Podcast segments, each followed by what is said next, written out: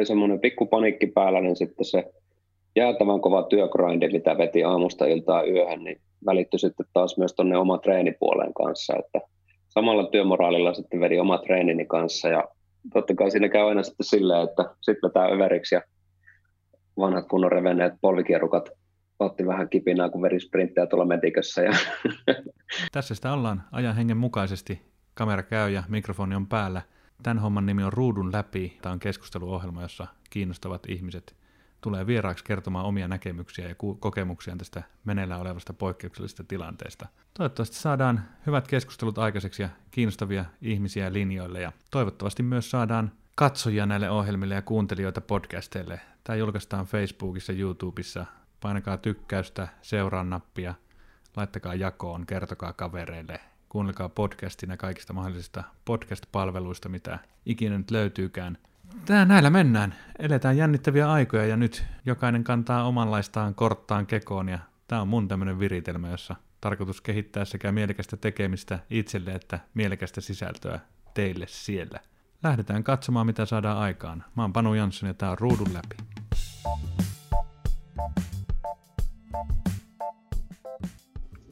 Terve vaan, Jussi. Mitä sulle kuuluu korona-arjen keskelle? Se on morjesta. Eipähän tässä kummempia. Kova grindi ollut päällä ja tota, paljon ollut tekemistä. Tekemistä riittää ja lopu kesken. Mutta spiritti on ihan hyvä ja tota, mikäpä tässä. Sä oot tota, huipputanssia breakdancein saralta ja tiedän, että oot tässä joutunut tekemään nopeita muuveja tuolla niin kuin omassa toiminnassa tämän uuden arjen myötä. Kerro vähän, mil, no kerro ensin, että mikä on tanssikoulu Saifa vaikka, ja kerro sitten, että miten Saifa tällä hetkellä pyörii. Vähän muutakin nopeita muuveja kuin pelkästään tota, tanssilattialla tai treenisalissa. Kyllä. Joo.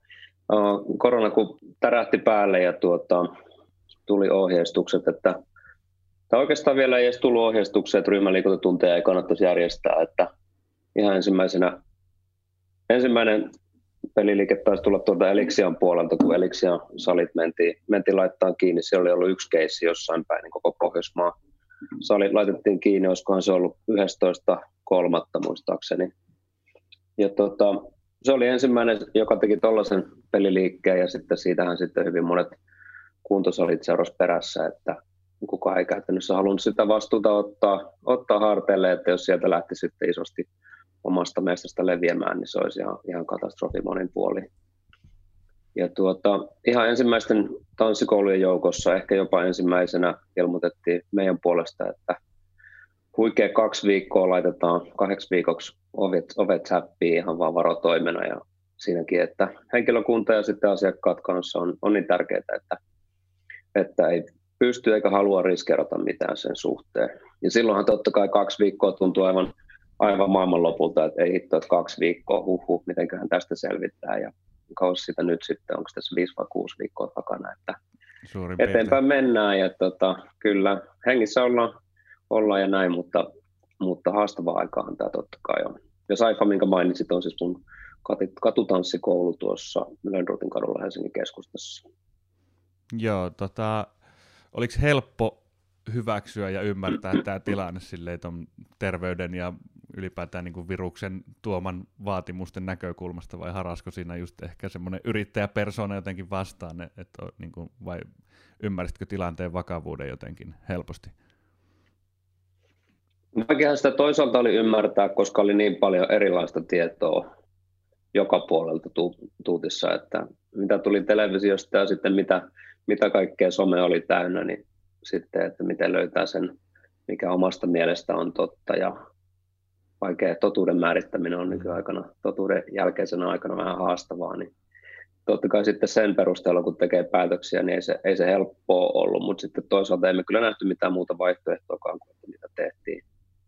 Sinänsä, että kun me ollaan suht pieni toimija-alalla, että on paljon, paljon isompiakin tanssikouluja, niin sitten meidän on helppo ja nopea, nopeasti reagoida asioihin, mitä ikinä tapahtuukaan, niin meidän ei tarvitse mennä isojen johtoportaiden kautta, vaan voidaan itse tehdä ne päätökset. Niin niin tuota, sinänsä vaikka oli haastava ja vaikea päätös, niin ei se, ei se sitten toisaalta ollut mitenkään semmoinen, mitä teki mieli pyykiä mihinkään suuntaan. Siinä oli toisaalta myös niin kovia riskejä sitten, että, että omat ystävät ja, ja samat naamat, mitä siellä joka päivä on nähnyt, niin sitten jos, jos olisi nähnyt niitä kärsivän, niin ei sekään, ei sekään olisi käynyt päissä. Miten sitten, minkälaisia, miten se eteni siitä se homma, että kuinka pian tajusitte, että nyt tässä tämä ei mene ihan hetkessä ohi ja pitää ruveta keksiä oikeasti jotain varasuunnitelmia sitten, että miten homma etenee jatkossa tai tämän aikana? No, ensimmäinen päivä oli, oli sinänsä jännä päivä. Me iltapäivästä tai seurattiin tapausta aamusta eteenpäin ja menin koululle tyyliin kello 11 ja puhelimet pirisi joka suuntaan ja koitettiin joka puolelta saada tietoa, että mikä, mitä missäkin tapahtuu ja sitten ehkä noin kello 14 me tehtiin sitten tämä päätös laittaa alustavasti, alustavasti ovet säppiin hetkeksi ja sitten hirveä tiedotustykitysrumba, että ihmiset, jotka on tulossa sille päivälle tunneille, niin ei, ei tule turhaan kääntymään. Ja suuri osa tavoitettiin, mutta kyllä siellä muutama kävi vielä kääntymässä ja oli silleen, että mikäs juttu, että eikö, tota, eikö tänään järkätäkään normaalisti. Ja osa oli kyllä arvannut se etukäteen. Ja tota, kun tässä tiedotusrumpasta sel- selvittiin, niin sitten oikeastaan melkein välittömästi ruvettiin suunnittelemaan, että miten me saamme pidettyä ihmiset aktiivisena tämänkin, tämänkin sulkuajan aikana. Ja olisikohan meillä maanantaina lähtenyt ensimmäiset online-tunnit pyörimään sitten jo tuolla meidän Saifa-oppilasryhmässä. Ja mullahan niitä oli helppo lähteä siitä, siitä tekemään eteenpäin, kun mulla on toinen firma, joka on perustunut nettikoulutukseen tanssisaralla viimeisen viisi vuotta, niin tota, kokemusta siltä puolelta oli jo hyvin, hyvin ennalta ja ne perus, perus tota, työkalut ja välineet oli tiedossa ja hallussa, niin se ei sinänsä ollut muuta kuin sitten työpanoksesta kiinni. Me saatiin ihan sikana kiitosta siitä, että laitettiin porukat liikkeelle saman tien, että ihmisten epätietoisuus ja epätoivo ja ahdistuskin asian suhteen sitten vähän, vähän päässyt helpottumaan sillä, että on päässyt liikkumaan neljän seinän sisällä. Ja ensimmäiset kolme viikkoa vettiin sitten ilmaisia, ilmaisia tanssitunteja Saippan oppilasryhmän kautta ja tota, siitä eteenpäin sitten, kun homma vaan pitkittyy ja pitkittyy, niin me siirryttiin sitten maksullisiin tuonne tota, Zoomin puolelle ja niitä on vedetty nyt tässä kaksi viikkoa tulee kohta täyteen. Kyllä. Tuo on selvästi, siinä on varmasti puutteita, mutta siinä on myös tietynlaisia mahdollisuuksia viedä sitä tavallaan tekemistä uudelle saralle. Ja niin kuin sanoit, niin sullahan on on, on verkko-opetusta ollut? Oliko se niin kuin tavallaan sci-fi-jengille joku nopea kouluttautuminen, motivoiminen tähän uuteen, uuteen aikaan ja uuteen tekemiseen? No joo, ensimmäiset systeemit mä vedin itse sitten, itse, että saatiin pyörät pyörimään ja oikeastaan sitten hyvin nopeasti rupesi tulee henkilökunnalta viestiä meille päin kanssa osakkaille, että, että jos on tarvetta, niin me otetaan hyvin mielellään ja haluttaisiin osallistua tähän hommaan. Et se oli semmoista aika hyvää tota, talko-organisoitumista heti alusta alkaen ja sitten toki kun, siitä, kun homma kasvoi, niin sitten, sitten saatiin laajemminkin henkilökuntaa messiin. Ja olen käynyt kyllä kaikkien kanssa omat koulutuspuhelut ja, ja se on hyvin erilainen, erilainen opetustilanne, kun sitä vetää webcamin kautta. Ja sitten siinäkin on niin moni eri, eri muotoja, että onko se tallennettu video versus, että sulla on Zoomin ryhmäpuhelu käynnissä niissä toisaalta näkee sitten kaikki, mikä on niin kuin hyvin, hyvinkin lähellä tuota normaalia opettamistilannetta, paitsi että saattaa olla paikalla ympäri Suomen porukkaa. Se jotenkin itse miettii tätä tanssia, niin se on kuitenkin niin kuin tanssiopetuksessa ja siinä tanssikulttuurissa, siinä niin kuin kohdataan ihmisiä, ollaan samalla tanssilattialla, ollaan tiiviissä vuorovaikutuksessa. Onko tämä niin kuin etäisyys siinä mielessä jotenkin vaikea, vaikea asia? Mitä jää puuttumaan siitä ruudun läpi opettaessa? No se on vähän erilainen kokemus kyllä joo. Ei sitä pysty väittämään, että se yhteisöllisyys tai se niin kuin kohtaaminen, mikä treenisalissa tapahtuu tai sitten on se tapahtumista tai klubeilla, niin onhan se vähän erilainen ihan väistämättä. Mutta toisaalta siinä on kyllä sit erilaisia mahdollisuuksia kanssa, mitä ei perinteisellä keinoilla pystykään saamaan. Just tämä, että etäisy- etäisyyksillä ei ole väliä ja, ja sitten myös se, että ihmiset ei tarvitse matkustaa sinne tunnelle. Sanotaan vaikka, että ihmisiä, jotka käy, tekee etänä töitä himasta ja sitten on perheet vielä, mitä ruokitaan ja tehdään kotiläksyt, niin se, että pääsee 60 minuutiksi vetämään huoneesta oven kiinni ja heilumaan vähän hikoilleen, niin saattaa oikeasti pelastaa monen päivän ilman, että lähtisi sitten Helsingin keskustaan ja jostain Espoosta tai Vantaalta vaikka ajelemaan, niin siinä menee helposti koko ilta sitten. Mm. Tiedän, että monelle teistä tanssia se on niin just semmoinen kokonaisvaltainen elämäntapa ja kulttuuri, niin ehkä se on tavallaan myös aika joustava ja se yhteisöllisyys myös siinä, että sit kun tulee uusi tilanne, niin se yhteisö niin kuin kokee tarpeen, että nyt miten me saadaan tästä rakkaasta lajista ja elämäntavasta niin kuin jonkunlainen selviytymiskeino sitten tähän uuteen arkeen. Niin kyllä, ja sitten kun on tämmöisiä force majeure, väistämättömiä tilanteita, mistä ei ole muuta tietä ulos, niin jokaisella meidän porukasta on ainakin tosi vahva palo tehdä asiaa ja viedä sitä eteenpäin, niin se tietty intohimo siinä sitten, niin löytää väkisinkin niitä ratkaisuja sitten. Monetkin, monetkin meidän opettajista on täyspäiväisiä opettajia tai täyspäiväisiä tanssijoita tai taiteilijoita, niin jonkunlainen tapa toimia siinä hommassa, niin kyllä se aina löytyy sitten. Että on mm. tarve, tarve liikkua ja tarve toteuttaa itseänsä ja tarve olla yhteydessä oppilaisiin ja muuta, niin, niin sinänsä tämmöisessä väistämättömässä tilanteessa niin hyviäkin ratkaisuja löytynyt. Onko tämä tota, onko tanssijat avoimia tällaisille kokeiluille ja tavallaan e, jotenkin tulee vähän mieleen, että siinä, tai tiedän, että sun, sun elämään se olisi kuulunut myös, myös mutta tämmöinen tavallaan ö, tiivis, mutta aika marginaalinen, tosi niin kuin yhteisöllinen kulttuuri, joka tavallaan globaali kulttuuri, siinä on semmoinen verkottautuminen ja niiden pienien breikkisolujen löytäminen just esim. verkon välityksellä ollut varmaan aika oleellisessa roolissa aina, niin ehkä se voi olla yksi syy, miksi tämmöinen luontavasti sopii myös teidän, teidän tavallaan porukalle. On siinä jo huomaa, että paljon sukupolvien tota, välillä on eroja, että jos miettii vanhempia breikkareita tuolta rapakon takaa, niin sitten ne on vähän vieläkin ihmeessä, että mikä sitten tämä internetti oli ja ei ole digiloikkaa oikein tapahtunut.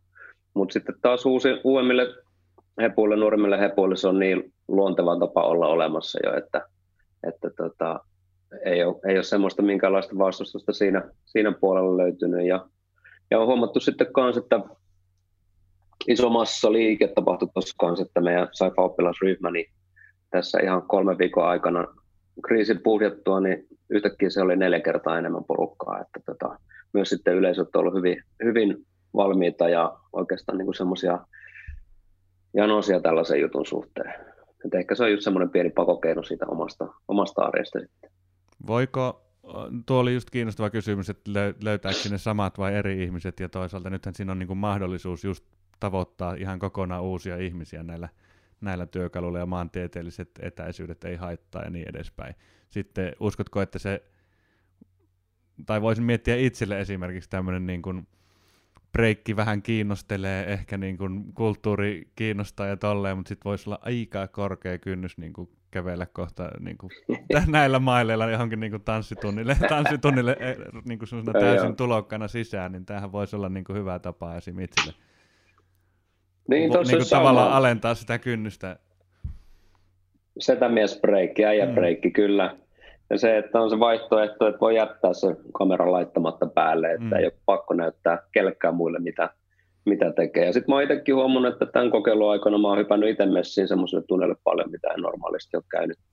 Ihan samasta kynnyksestä johtuen. Onhan sitä nyt ihmisellä kynnys tulla nähdyksi ja tekemässä jotain, mitä ei osaa, niin se on ihan hurja kynnys monilla ihmisillä. Ja oikeastaan mitä enemmän tulee maille ja kilometriä perään, niin tota, sitä isommaksi se kynnys monesti sitten heittäytyy, heittäytyy uusiin asioihin kasvaa. Tuossa se kynnys on kyllä tosi pieni. Siellä mä oon tanssinut robottia viimeiset viikot ja kaikkea muuta. Ja on myös, on myös ollut silleen opettava kokemus, että on nähnyt, miten muut opettajat toimii. Vähän niin kuin salaa päässyt seuraamaan sitä, että ollut yli kaikilla tunnella mukana ja saanut sitten oman työkalupakkiin ihan uusia juttuja taas tanssiopettajana. Joo. Joo, tuo kuulostaa ihan tietysti ehkä ton kynnyksen yli astuminen on yksi sitten niin syitä myös toisaalta siinä niin tanssiharrastuksessa, että mitä siitä parhaimmillaan saa, on se tavallaan uskaltaa olla, olla niin kuin liikkeensä kanssa esillä ja sitä kautta tulee niin kuin sinuiksi myös itsensä ja liik- niin kuin oman kroppansa kanssa. Et se on varmaan semmoinen kynnys, joka on tietenkin hyvä ja se kohtaaminen, mikä siihen niin kuin tanssiin liittyy, niin varmasti sitä Näin, ei, ei pidä on. unohtaa, mutta toisaalta olisi siisti niin kuin itse esim. ottaa parit muuvit haltuun. Kyllä mä kokeilin jotain, polvet, niin, niin. polvet noihin johonkin sun instapätkiin, missä oli näitä Tämä knee drop tyylinen homma, mulla mennessä mennä polvisijoiltaan. Mites kävi, onko polven lumpio vielä paikallaan? On se, on se paikallaan, mutta just kun kahdeksanvuotias kidi yllyttää tekemään vähän nopeammin ja paremmin, niin siinä piti vähän puskea liiankin rajoille. Joo, joo. No niin just, loistavaa.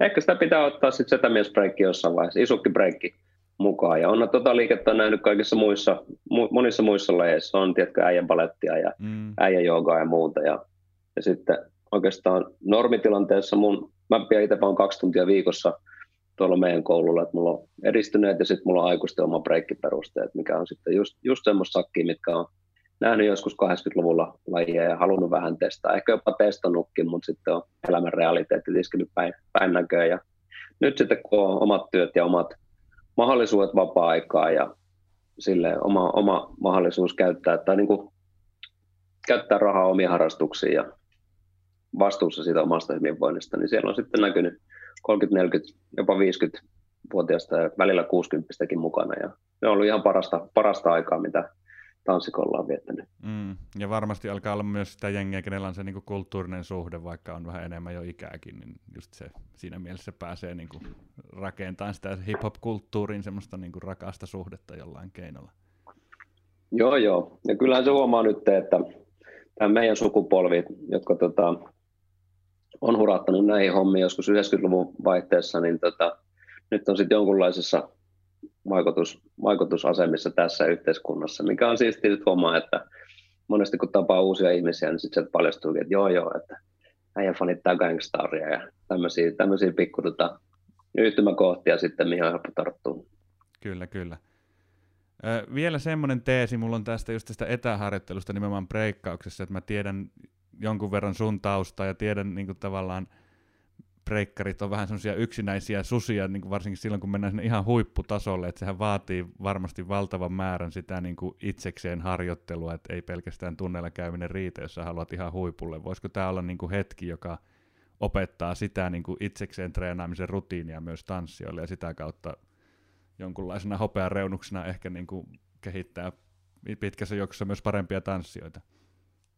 Ehdottomasti joo. Kyllä tässä on, tässä on paljon myös totta kai uhkakuvia, mutta sitten on hirveästi mahdollisuuksia kanssa ja niitä mä oon sitten koittanut painottaa tuolla taas sitten tuossa tota, mun nettikoulutuspuolella ihmisille, että te, että voi olla, että tämmöistä, tämmöistä tapausta ei välttämättä enää tule koskaan teidän elämästä. Tietty ei tiedä, miten, miten hommat etenee ja kuinka monta vastaavaa tulee jossain vaiheessa, mutta, mutta joka tapauksessa se, että pystyy miettimään asiaa vähän silleen positiivisemmalta puolelta ja miettii niitä mahdollisuuksia triple C, controlli, confidence ja, ja creativity, mitkä on semmoisia asioita, mitä tota, tämä tilanne pystyy, pystyy boostaamaan hyvinkin.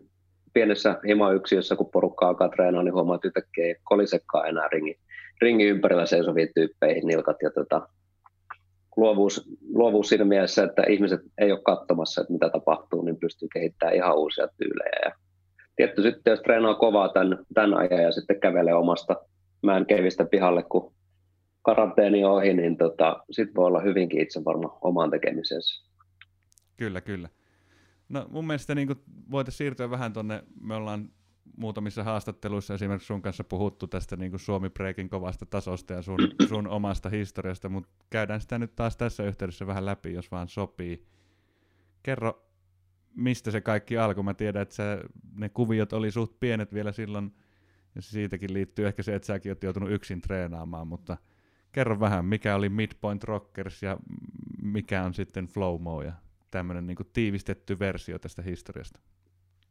Joo, joo. Mä oon toisen sukupolven breikkari Suomessa, että 80-luvun meiningit oli kovat ja huikeat ja sitten kun ne pääsi hyytymään, niin sitten homma kuoli hyvinkin, hyvinkin totaalisesti. Tällä oli oikeastaan kaksi breikkaria vuosista 87-90 kolme tai neljä kutakuinkin. Saattaa heittää vähän, vähän sinne päin, mutta joka tapauksessa toi aika oli hyvin pimeätä aikaa suomalaisen breikkauksen kannalta. Ja sitten hurja ukko Mikko Algren Jyväskylässä päätti jossain vaiheessa, että jos kaikki muut lopettaa breikkaamisen, niin sitten mä ainakin jatkan opettamista. Että vaikka treeniseuraa löytyisi, niin opetus jatkuu siitä huolimatta, kiinnosti porukkaa tai ei, ja sitten se vaan sissinä puski vuodesta toiseen. Ja pikkuhiljaa sitten jossain vaiheessa rupesi Muuramesta löytyy sieltä. Siinä aikaan 5000 hengen kylästä rupesi löytyy pikku Gallian kylästä sinnikkäitä jätkiä, jotka oli mua pari vuotta vanhempia. Siellä oli tämmöisiä heppuja kuin Salosen Jani ja Piipposen Pasi ja Ojalan Jarno, hyviä tuttuja sullekin. Ja tota, ne hurahti hommaa ihan täysillä. Ja sitten totta kai mitä iso teillä, niin sitä pienemmät perällä ja, perässä. Ja ala-aste sitten siinä, siinä rupesi seuraa hommia perässä ihan saman tien. Ja mä olin vitosluokalla siihen, siihen aikaan ja näin kovia, kovia koulun kingejä nappuladiskossa breikkailemassa ringissä ja sitten se oli meno siitä eteenpäin. Hyvin nopeasti pääsi Algrenin tunnelle ja tota, sitten se, sit se rupesi täyttämään pikkuhiljaa elämän kaikin puolin, että missä ikinä päästiin treenaamaan, niin siellä treenattiin. Oli se sitten Kinkomaan nuorisoseura, Kinkomaan kerho tai semmoinen tota, nuorisotalo, mikä oli purkuuha alle ja asbestia tursus jokaisesta seinänrakosesta. Niin aina kun siellä ei ollut muuta toimintaa, niin siellä me oltiin treenaamassa. Ja Murmen nuokkari sama juttu ja auditoriat ja liikuntasalit ja kaikki, mihin aina päästiin snikkaamaan sisälle, niin siellä me oltiin pyörimässä. Ja tota, 97 perustettiin meidän Midpoint Rockers-ryhmä, missä oli sitten Mikko, joka oli meidän opettaja ja käytännössä Mikko oppilaat sitten Jyväskylästä ja Muurmesta ja homma oli kova, kova muutaman vuoden ja mentiin kaikkiin kisoihin mitä oli. Sitten porukka rupesi vähän vaihtaa muihin, muihin hommiin osittain, niin sitten saatiin lyötyä hyntyt yhteen helsinkiläisen Savage Feet-ryhmän kanssa, joka on sitten taas näistä Bonfunkin musavideoista tuttu, tuttu porukka niiltä vuosilta. Niin 2002 perustettiin Flowmo ja Flowmon kanssa lähdettiin sitten peuhaamaan tuolla ympäri muolimaa, kun Suomessa oli kuitenkin suht nopeasti hommat nähty. Pieni maa ja suht pieni skene, tai siihen, siihen aikaan valtava skene, koska Bonfunk, mutta siitä huolimatta niin eihän täällä hirveän monta tapahtumaa vuodessa ollut. Ja joka viikonloppu, kun halusi tanssitapahtumia, niin sitten piti matkustaa muualta. Joo, eli tavallaan mikä se vuosi oli se Bombfunkin freestyler?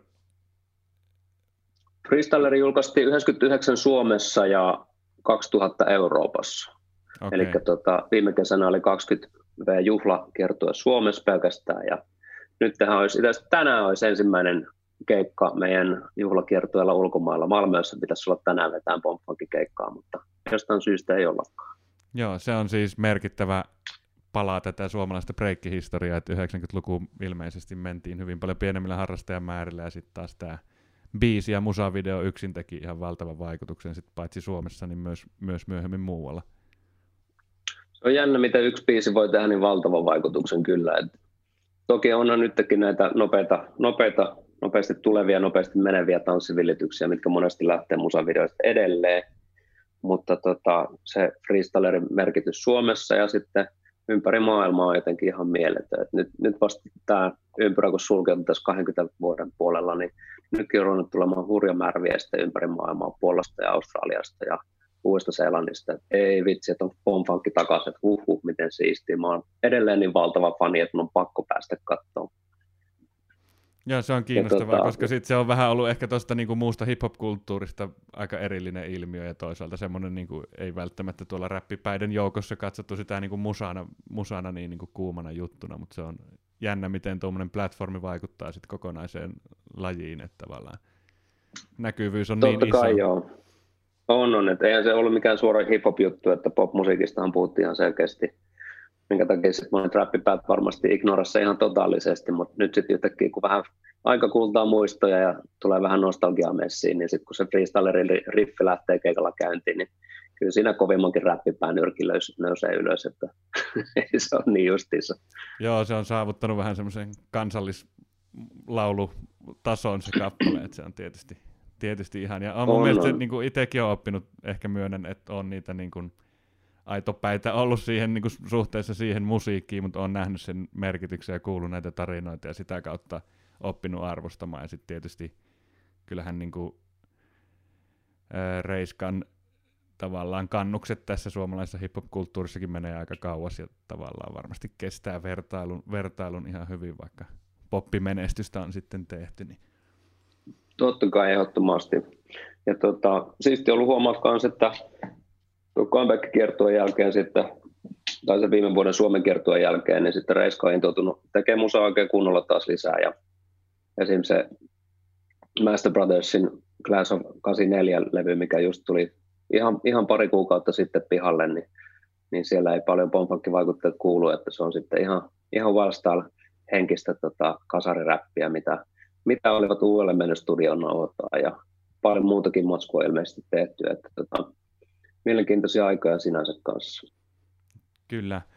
Tota, mun mielestä tämä niinku oli hieno tämä Ys- Ysärillä just Keski-Suomessa seurata Jyväskylässä Muuramassa sitä breikki-meininkiä. Se oli, se oli sitä nousevaa hiphopin aikaa, se oli niinku 95 molemmin puolin. Siinä oli Fujisin skoreet ja sitten varmaan niinku muutaman vuoden päästä ensimmäiset suomi-räppibiistit ja sitten oli Jyväskylän kävelykatu avattuna ja siellä niin kuin hopparit ja maahanmuuttajataustaiset niin kuin ryhmäytyy ja siinä oli niin kuin iso kulttuurinen liike. Ja sitten taas näin, että breakkarit on jotenkin osa tätä, tätä niin kuin kulttuuria, missä hip-hop on hirveän tärkeä osa, mutta kuitenkin sitten semmoinen oma yksikkönsä ja just sitten Salosen Jani, sinä sitten myöhemmin, kun alkoi kuulua juttuja niin kuin nuoresta, hurjasta, hurjasta niin kuin tyypistä, niin te olitte vähän semmoisia sensei-tyylisiä tai semmoisia niin ninja-mestarityylisiä hahmoja, että se oli niin kuin hyvin semmoista näyttäytyi semmoisena itsenäisenä, mutta kuitenkin vähän semmoisena mystisenä. Ja sitten se tiivistyi ehkä johonkin Salosen niin kuin headspinniin, että se, se niin kuin näki jossain bileissä pari kertaa, niin oli se niin kuin sana kyllä kiersi ja ihan kaikki, kaikki niin kuin kaupungissa joo, tunsi ne hahmot.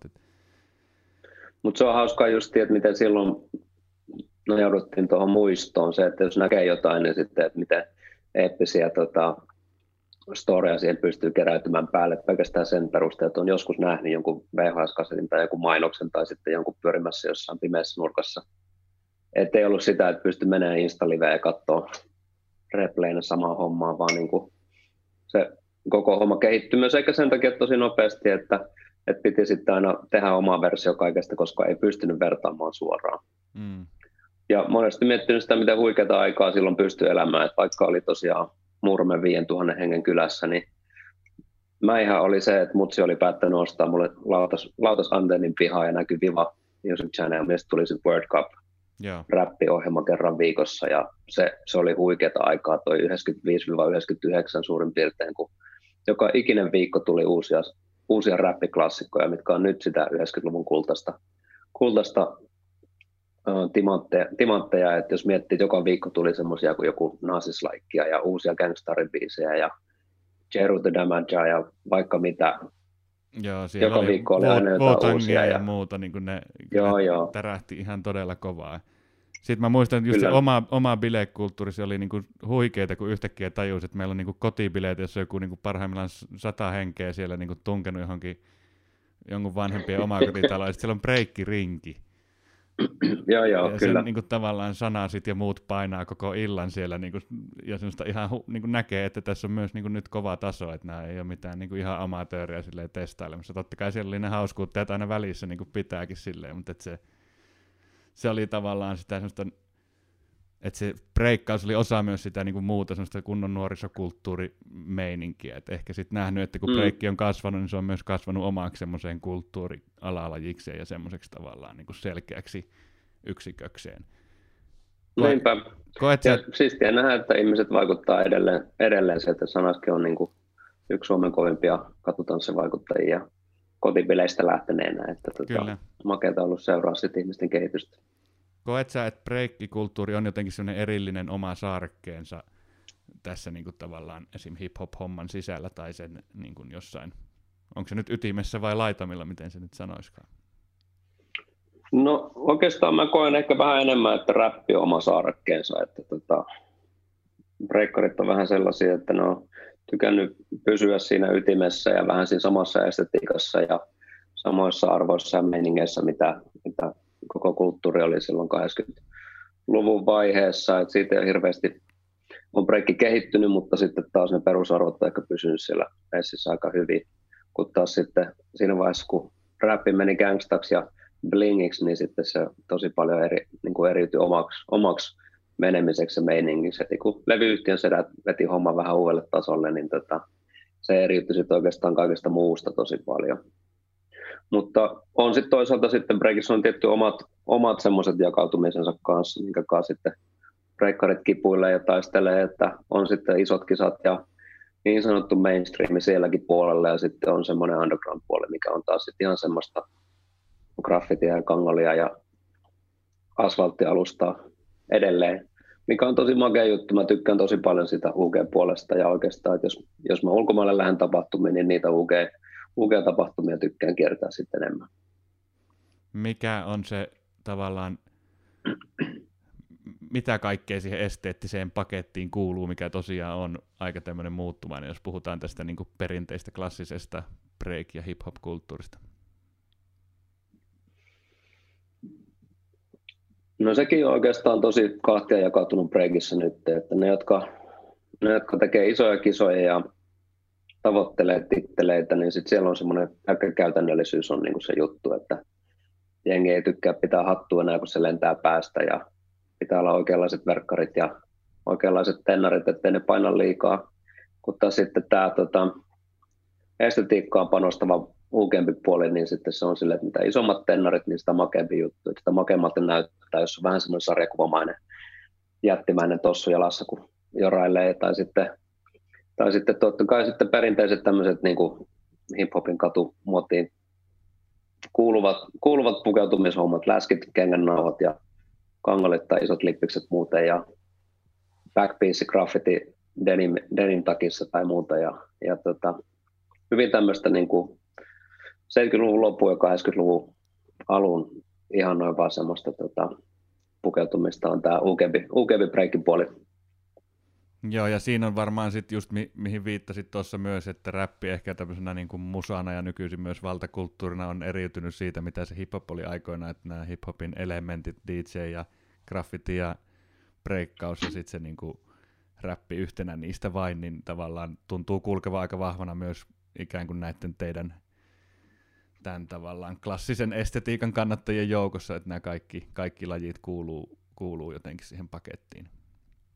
Joo, ja kyllä se semmoinen kulttuurinen paketti vielä löytyy sitten näistä vähän, vähän ukemista tapahtumista breikin puolella, että, että tota, parhaat breikkaustapahtumat löytyy edelleen sieltä jostain, jostain parkkipaikalta tai skate lähettyviltä ja siellä on siellä on kovimmat maalaajat mukana ja edelleen löytyy räppärit samoista, samoista tapahtumista. Ja tota, kovia deitä on myös break puolella, jotka edelleen kiertää, kiertää tapahtumia tosi paljon. Ja, ja sitten kaivelee vinyylejä edelleen ja, ja tota, vevelee sillä, että kenellä on vähän harvinaisempaa levyä ja, ja muuta, mikä taas sitten muuten on, tuntuu hyvin, hyvin kadonneen sitten valtavirrasta, että, että tota, tämän digi, digiloika-aikana, mikä on totta kai sitten hyvin luontevaa kehitystä, mutta toisaalta on siinä kyllä niin kuin fiilistä tässä vanhempien herrasmiesten hifistelyssä. Onks, voisiko kärjistää sitten tätä toista puolta, että se on enemmän lähtenyt niin kuin nimenomaan urheilu, urheilulajin suuntaan, jossa sitten niin kuin suorituksen teknisyys ja vaikeusasteet ja muut jutut painaa enemmän kuin kulttuuriset jotkut seikat? No ilman muuta joo. Se on tosi, tosi hyvä, hyvä jako oikeastaan tuo urheilu vastaan kulttuuripuoli sitten tuossa. Ja, ja ääriesimerkki totta kai nyt on sitten 24 Pariisin olympialaiset, missä breikkaus on eka kertaa mukana. Joka sitten taas on suora urheilukilpailu, missä koitetaan sitten taas jollain lailla vaalia sitä, että siellä on kulttuuria mukana kanssa, mutta totta kai se on urheilutapahtuma, niin se oman leima sattuu siihen hommaan.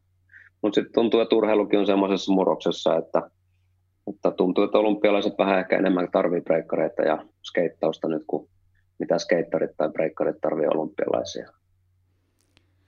Onko tota, mun käsityksen mukaan, eikö tämä pidä paikkansa, että nimenomaan Flowmoon ja sun ja tavallaan tämän Suomen huippuskeneen vahvuudet on ehkä ollut nimenomaan tässä estetiikan kunnioittamisessa ja sitten tanssillisesti se näkyy esim. tämmöisessä niin kuin klassisen footworkin, tanssin, jalkatyötekniikan niin kuin kunnioittamisessa tai sen lattiatekniikan kunnioittamisessa sen sijaan, että tehtäisiin jotain valtavia volttimuoveja tai muita tämmöisiä power moveja.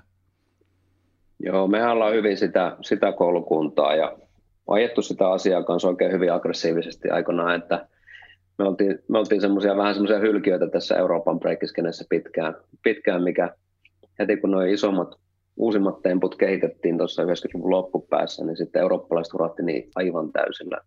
Euroopassa oli maailman isommat breikkikisat ja isommat lavat siihen aikaan, niin se myös vaikutti siihen paljon, että millä lailla ihmiset breikkas Euroopassa. Että heti kun päästiin isolle lavalle, yhtäkkiä oli 10 000 ihmistä katsomasta, 15 000 ihmistä yleisössä, niin totta kai se helposti, helposti vaikutti siihen, että minkälaista se liike sitten oli kanssa.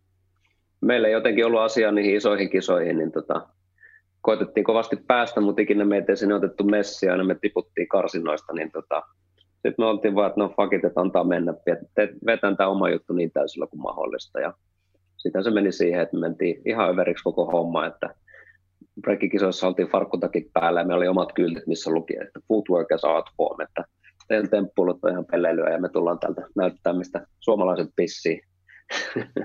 Te tavallaan veitte sitä takaisin, että breikki oli jo pyörähtänyt siinä vaiheessa semmoisen kierroksen, että sitä piti niin kuin jo vähän vetää takaisin niihin lähtökohtiinsa. Joo, kyllä, ja me oltiin siinä ihan semmoinen niin ärsyttävyyteen saakka vietiin sitä, sitä messagea eteenpäin ja tota, se hyvin nopeasti siitä sitten levisikin, että, että nyt se on taas, taas mainstreamia se, se tyyli, mitä me ajettiin silloin, vaikka me oltiin sellaisia, että meille naurettiin ja oltiin vähän skeneen hylkiöitä jonkin aikaa, mutta hyvin nopeasti sitten monet rupesivat tanssimaan hyvin samantyylisesti kuin mitä meidän ryhmät tanssivat. Kerro vähän niitä tähtihetkiä ja sitä, mitä se vaati, että sitä teidät ruvettiin ottamaan vakavasti ja niin kuin millä, millä levelillä ja millä areenoilla se piti tavallaan näytöt antaa? No tuo kylttijuttu oikeastaan on yksi semmoinen, mihin se tiivistyy aika hyvin, että me roudattiin sitä kylttiä joka paikkaan, missä luki, että footwork is art form.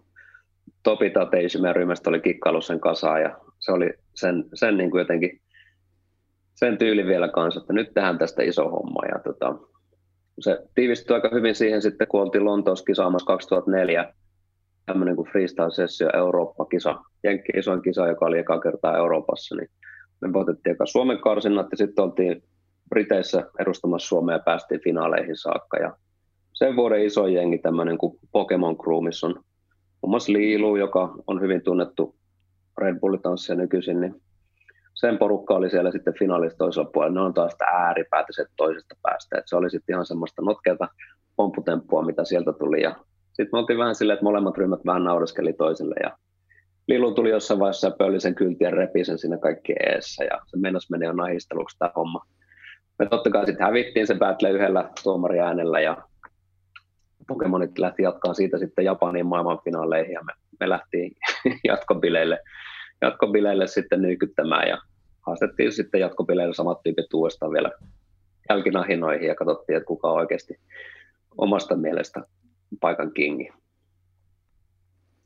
Mutta oikeastaan sitten tuon jälkeen, tuo oli 2004, niin 2005 oli sitten iso vuosi meille, kun voitettiin ekaa kertaa sitten meidän omia esikuvia, Jenkkejä Rocksteady Crew, mikä on sitten taas se ryhmä, ketä, ketä me fanitettiin leffoista 80-luvun Beach Street, Star Wars ja Wild Style-leffat, missä Rocksteady oli isommassa, isommassa roolissa, niin sitten yhtäkkiä kun ne, oli, ne olikin meitä vastaan isoissa kisoissa, niin kävikin silleen, että Lommo otti sen ykkössiä ja sitten rupesi pikkuhiljaa kelko kääntyy koko eurooppalaisella breakilla oikeastaan sen jälkeen. Joo, ja teistä tuli tosiaan tavallaan, te olitte aika lailla maailman huipulla, voi, jos haluaa niin kuin asiasta tietämättömille pistää jotain kontekstia, niin käsitys itsellä on, että olitte hyvin lähellä sitä ihan terävintä kärkeä. Auttoiko Kyllä se joo, tavalla... ja siitä se hyvin nopeasti vaihtui, että noiden kisojen jälkeen sitten ruvettiin reissaa ympäri maailmaa ja, ja sitten sen, sen jälkeen Flomo onkin näkynyt muistaakseni noin 50 maassa breikki-hommissa, että kisaamassa tai tuomaroimassa tai opettamassa ympäri maailmaa sitten oikeastaan ihan noiden muutamien kisojen takia siitä käynnistyi sitten kiertueet ja lähti pyörät pyörimään. Tämä on kuitenkin arvostelulaji, niin siinä mielessä tavallaan ei voi, niin kuin, että koitteko te, että käytte sitä ikään kuin niitä maailman mahdollisia tuomareita vastaan sitä niin kuin taistelua, että teidän pitää ikään kuin voittaa se koko kulttuuri puolelle ja sitten nämä niin kuin tuo, sitten Skabojen tuomaritkin ehkä rupeaa antaa arvoa sille, mitä te teette. Vai oliko sillä väliä edes sillä tuomaripelillä niin kuin tavallaan teidän mielessä? No kyllä se siihen aika kismitti ihan sairaasti, kun oma visio oli niin vahva siitä, että minkälaista, minkälaista on hyvä reikkaus. Ja sitten monesti se ei ollut yhtään sama, mitä tuomarit oli se asiasta mieltä. Niin totta kai se kismitti sitten, kun tuntuu olevan aika avuton se eessä, että omasta mielestä oli niin kuin siinä omassa jutussa ihan, ihan huipulla, mutta sitten taas saattoi olla, että siinä on palkattu tyyppi tuomaroimaan sua, joka ei käytännössä arvosta sitä yhtään, mitä sä teet. Niin se oli aika semmoinen isokin ristiriita monesti, mutta tota, niin, sitten mitä enemmän sieltä tuli voittoja, niin sitten tämä enemmän taas sen tyyppistä tanssia alettiin arvostaa siellä tuomaripenkeissä ja yleisössä ja vastapuolella saakka. Että, että kyllä se oli semmoista yksi päivä ja yksi battle kerrallaan taistelua eteenpäin mentiin. Joo, ja itse pääsin todistamaan ehkä, mikä niin itselle avasi aika paljon silmiä just tavallaan sun henkilökohtaisesta merkityksestä tuolle skeneelle ja toisaalta sitten Flowmon merkityksestä. Olin teidän mukana tuolla Köpiksessä 2012 yksissä Red Bullin skaboissa ja tota, niin olin toimittajana siellä matkassa ja se jotenkin sitä ennen sitä skabaa siellä takahuoneessa se aistittu tunnelma toi silleen tavalla, että sinne tulee nuoria kundeja täynnä energiaa, ne pomppii pitkin seiniä ja huutaa ja härvää ja sitten niinku spottaa sut sieltä kulmasohvalta, niin jokainen pysähtyy ja tulee semmoisen niinku sensei-tervehdyksen antamaan sulle ja sitten lähtee taas jatkaa, mutta siinä niinku lukuisia näitä tyyppejä ja se niinku, ku, energia muuttui semmoiseksi kunnioitukseksi hetken aikaa, kun sua morjestettiin ja lyötiin läpyt ja sitten taas niin kuin, se oli hieno. Loistavaa. Mä olin unohtanut tämän jo. Siitähän nyt on melkein vuosikymmenen jo aikaakin. Kyllähän sitä on. Ei joo. joo se oli mm. Hat Solo vei Skaban sitten, niin ei annettu paikallisille siellä mahdollisuutta ja itse pääsin sitten edustamaan yökerhon tanssilattialla maailman huippubreikkareiden kanssa. ei korkeat promilletkaan auttanut niin kuin viemään sitä epävarmuutta pois, mikä on siinä niin kuin hytkyessä mukana. Ja sitten aamulla, aamulla heräsin... Edelleen ne polvilumpiot on tallessa. Kyllä, kyllä. Aamulla heräsin, te olitte lähtenyt järkkäämään Flowmoon kymmenvuotisjuhlia ja mä painuin Kristianiaan siitä sitten. Se oli niin, hyvä, niin, hyvä reissu. Näin sinne pääskin. Oliko se tosiaan näin sitten, että me tultiin saman tien juhlimaan takaisin kotiin? Näin se olikin, kyllä. Joo, teillä oli kova säätö siinä, kun teillä oli tulossa jengiä ympäri maailman sitten Helsinkiin ja te lensitte tavallaan, niin kuin, tai lennettiin Köpikseen niin kuin just samaan aikaan, kun sinne oli jo porukkaa sitten tulossa ja teidän piti a- aikaisin aamulla lähteä sitten takaisin. Se oli hyvä osoitu- osoitus Staminasta, että siellä klubilla voittoedustus my- myöhään asti ja sitten kuitenkin tunnollisesti omia skaboja jälkeen. Tämä oli joku torstain päivä joo, niin siitä, siitä alettiin sitten vasta kymppivää juhlia juhlimaan. Ke- kerro, hommaa. kerro vähän tuosta konseptista. Teillä on ollut nyt jo No niin, paljon teillä nyt on ikää sillä? no nyt meillä on 18 vuotta joo, Flowmoilla ikää. No, laitetaan puhelimet äänettömälle. Toki um, ensimmäiset kun järkättiin, niin se oli viisi, viisi webileet, mitkä tehtiin silloin Red Room Clubin avajaispäivää edeltävänä päivänä. Helsingissä oli silloin justi aukeamassa stadin kovin äänentoisto ja akustiikka. Ja tota, jotenkin saatiin keploteltua silleen, että päivä ennen kuin se avataan, niin meidän ryhmä 5 webileet on siellä. Ja, ja siitä me lähdettiin sitten järkkää viiden vuoden välein, ja sitten kun oli kymppi webileet, niin huomattiin, että ei saakeli, että tähän toimii hienosti. Meillä on ympäri maailmaa porukkaa juhlimassa täällä, ja törkeä kovatasoiset kansainväliset breikkikisat, niin kyllähän tämä pitää tehdä joka ikinen vuosi. Ja siitä tehtiin sitten viime vuoteen saakka joka ikinen vuosi taas, mutta nyt on vähän vaakalaudalla, että toukokuun lopulle me oltiin laitettu 18 V-synttärit, mutta kyllähän se nyt siltä näyttää, että niitä pitää laittaa myöhemmällä. Saa nähdä, että saanko myöhemmällä, myöhemmällä vuodella sitten tehtyä, mutta, mutta tavoite nyt on, että kyllä me pidetään tämä yllä tämä vuosittainen juttu. Se on ryhmällekin ollut tärkeä, tärkeä tämmöinen yksi viikon loppuvuodessa, että kukaan ei puukkaa yhtään mitään muuta. Ja jos ei muuten kerkeä ihan, ihan kaikkea hirveästi näkemään, kun kaikilla alkaa olla vähän enemmän ikään kuin vaikka tuossa kymppiveen aikaa, niin tota, se ainakin pidetään, pidetään kalenterissa tämä viikonloppu, että silloin kaikki on meistä ollut. Joo, ja se on varmasti sitten, jos nimenomaan tämä break ja tämä old school estetiikka kiinnostaa, niin se on varmaan ihan oikea paikka sitten tulla, tulla käväseen, kun joskus pääsette kekkerit järjestämään.